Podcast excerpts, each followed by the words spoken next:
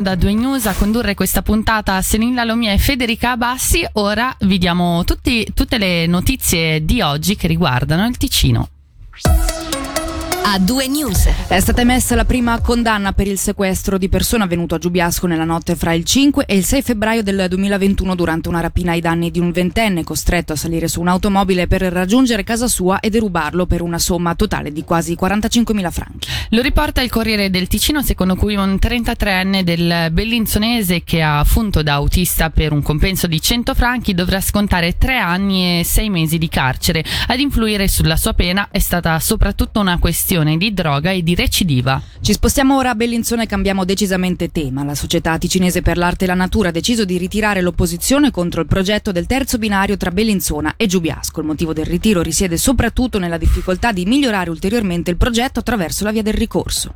Eh, abbiamo dunque raccolto la reazione del vice sindaco di Bellinzona e capo di Castero Territorio e Mobilità Simone Giannini che illustra anche quali saranno i prossimi passi nella realizzazione del progetto.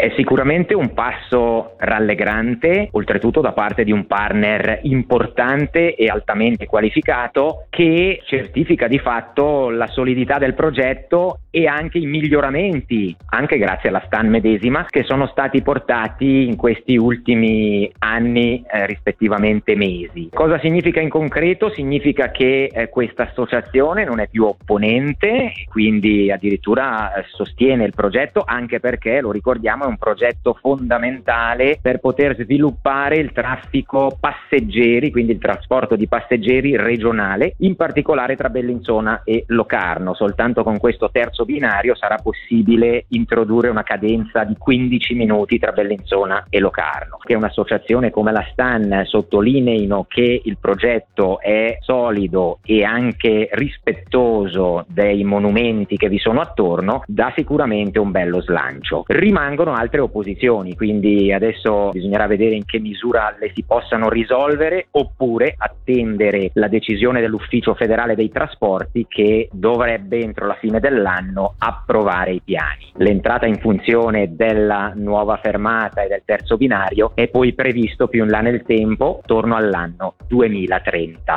Sempre a Bellinzona, al parco giochi e la struttura teatro dell'incidente nel quale è rimasta ferita una bambina ieri alla Gerretta erano stati collaudati da uno specialista certificato durante lo scorso marzo. A comunicarlo è il municipio che specifica di aver contattato la famiglia della bambina per accertarsi delle sue condizioni e ora si attende pure l'esito dell'inchiesta per conoscere le esatte cause dell'incidente. La Lega Polmonare Ticinese è stata riconosciuta a livello europeo come centro specializzato contro il tabagismo. Il riconoscimento arriva dalla Rete Europea per la Prevenzione del Fumo al termine della formazione avanzata per professionisti della salute promossa dalla Lega Polmonare e dalla SUPSI. Il riconoscimento riguarda in particolare il trattamento del tabagismo nonché la formazione di tabacco ecologi specializzati.